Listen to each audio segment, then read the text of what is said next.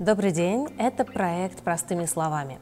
Я Никитаева Анастасия Юрьевна, заведующая кафедрой информационной экономики экономического факультета Южного федерального университета, доктор экономических наук, профессор. И сегодня я вам расскажу о сущности, особенностях формирования и становления цифровой экономики и том, как цифровые трансформации меняют нашу жизнь и мир вокруг нас.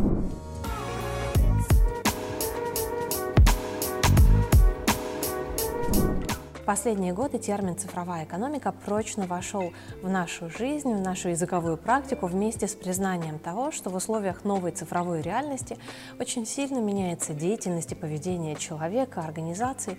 И для того, чтобы понять характер этих изменений, важно знать содержание и понимать особенности цифровой экономики. Становление цифровой экономики тесно связано с четвертой промышленной революцией, которую называют часто индустрией 4.0, но при этом базируется на результатах третьей третьей промышленной революции она характеризовала повсеместное применение информационно-коммуникационных технологий в производственном процессе и в хозяйственной деятельности. В 1971 году появился первый микропроцессор, который ознаменовал старт информационной революции.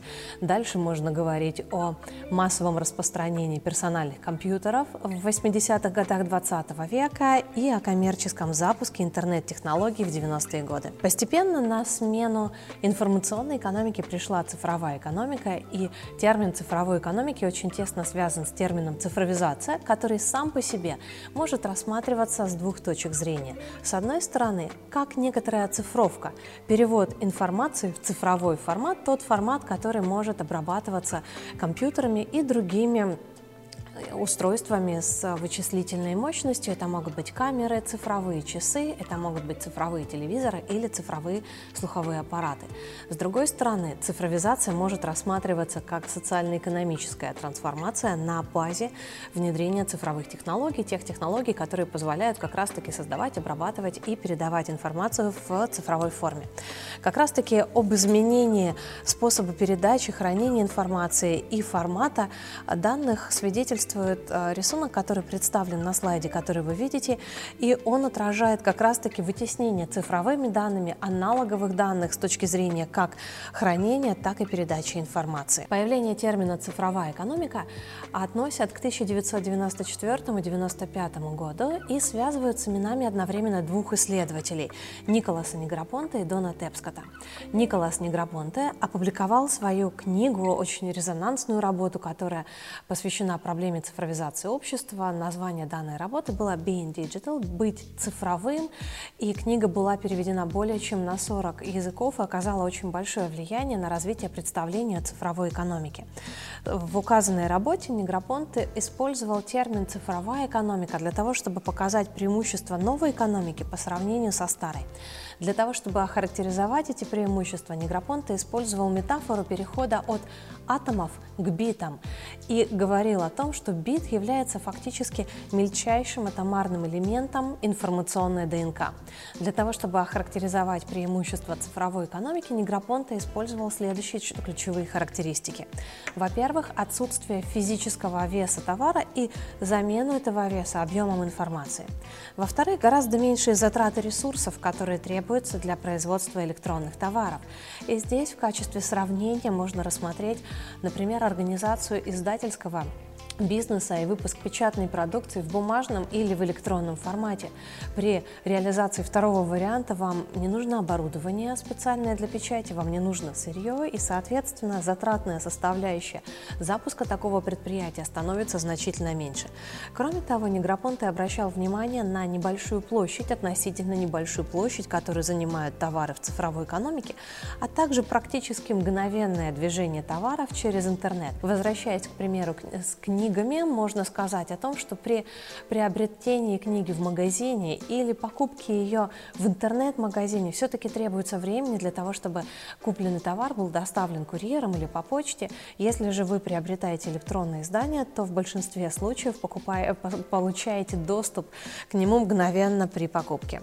А также хотелось бы обратить внимание еще на две составляющие цифровой экономики, которым уделял очень большое внимание, которым отводил большую роль Николас Негропонте. Во-первых, он говорил об экспоненциальном характере изменений, когда совсем небольшие изменения вчерашнего дня могут привести к шокирующим последствиям уже завтра. А кроме того, Негропонте уже в 1994-1995 году говорил о том, что развитие вычислительной техники характеризует не компьютеры как таковые, а то, как меняется образ жизни людей людей в результате распространения и использования компьютеров. Например, сейчас по статистике за 2020 год можно сказать о том, что человек в среднем в мире проводит в сети интернет порядка 7 часов.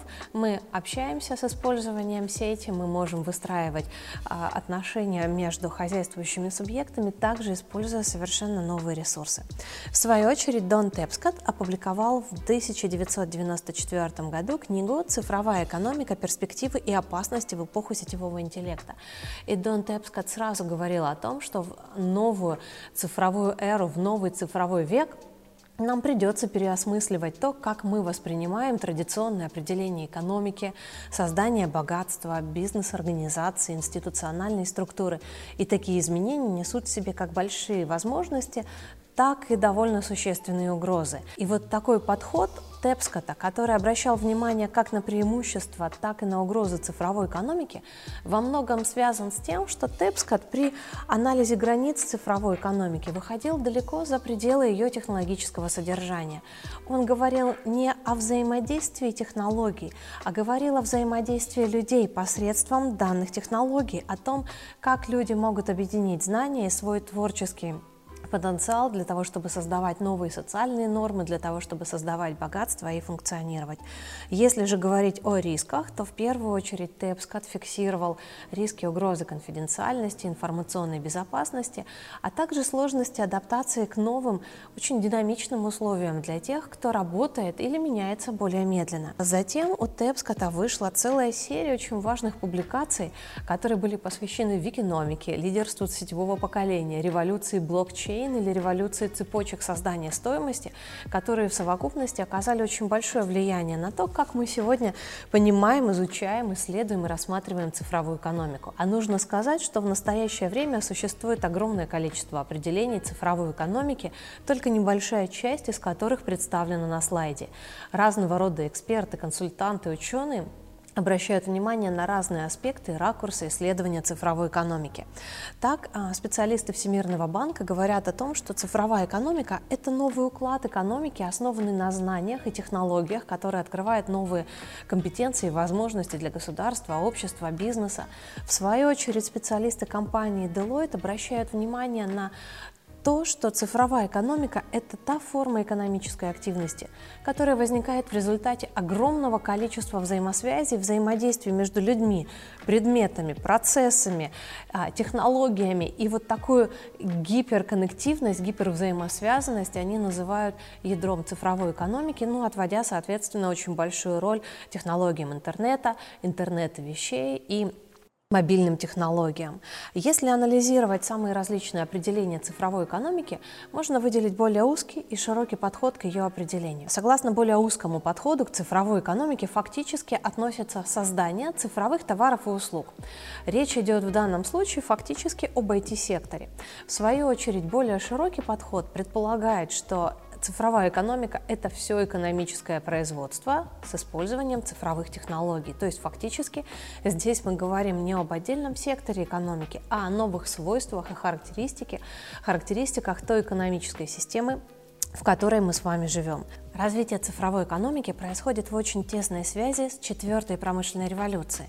Как а, говорил основатель и президент Всемирного экономического форума в Давосе Клаус Шваб, Индустрия 4.0, новая индустриальная революция характеризует очень серьезные трансформации, которые проявляются в конвергенции, в сближении, во взаимопроникновении цифровых, физических, биологических технологий, которые меняют не только мир вокруг нас, но и само представление о том, что значит быть человеком. И сейчас технологии продолжают связывать физический и цифровой мир, отражая некоторую новую стадию экономического развития. Отличительные особенности четвертой промышленной революции представляют представлены на слайде.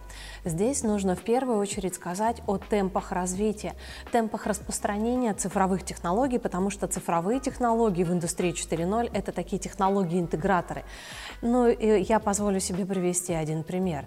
Первый iPhone появился на рынке в 2007 году, а в 2015 в мире насчитывалось уже более 2 миллиардов смартфонов.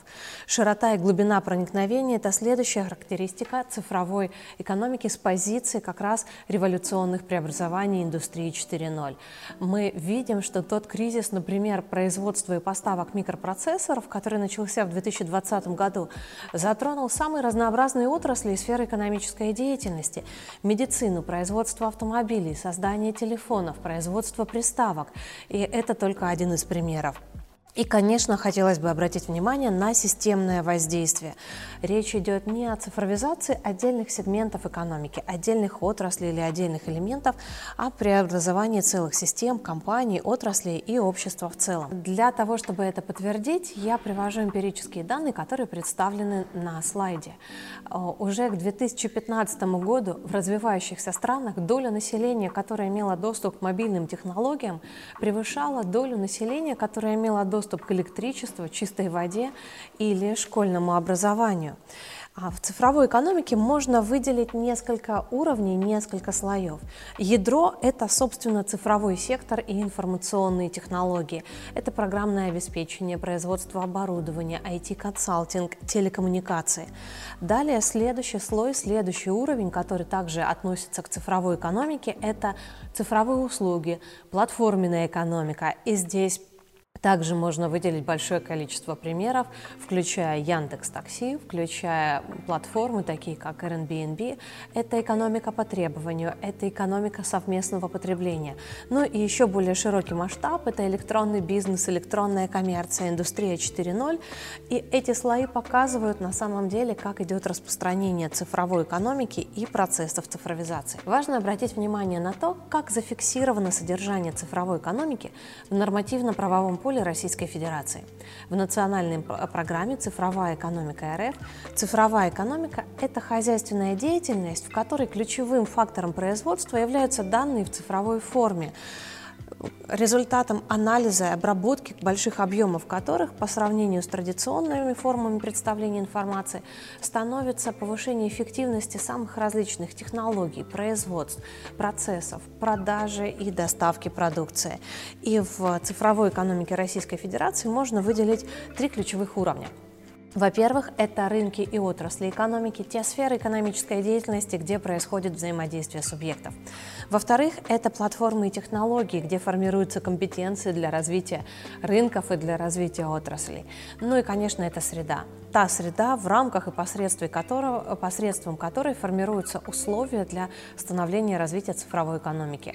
К такой среде относятся нормативно-правовое обеспечение цифровой экономики, кадры для цифровой экономики, информационная безопасность и информационная инфраструктура.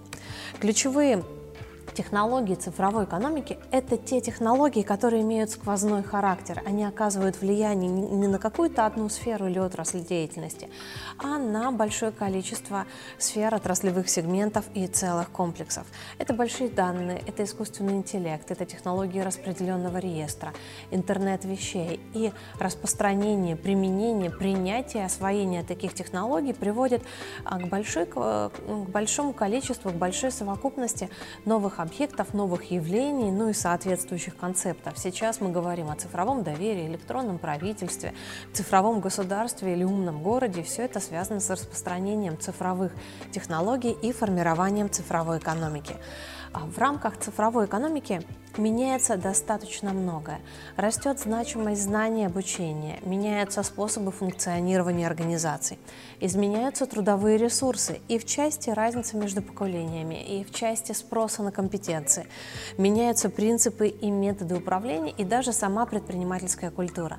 Такие изменения могут привести к большому количеству преимуществ, связанных и с ростом конкурентоспособности организации, со снижением издержек, с созданием новых рабочих мест, появлением новых профессий. Но здесь нужно помнить и об определенных вызовах. Так, например, наряду с появлением новых профессий, некоторые профессии устаревают и исчезают, и возникает в то же время и риск безработицы в определенных сегментах экономики.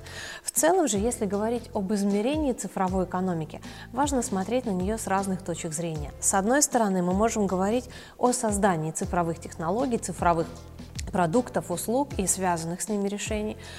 Также мы можем говорить о вовлеченности организации населения в процессы цифровизации, а, говорить о том, как используются технологии, как, а, как характеризуется доступ к цифровым решениям для организаций или населения, какие используются программы, в каком количестве, есть ли у домохозяйств доступ, например, к широкополосному интернету.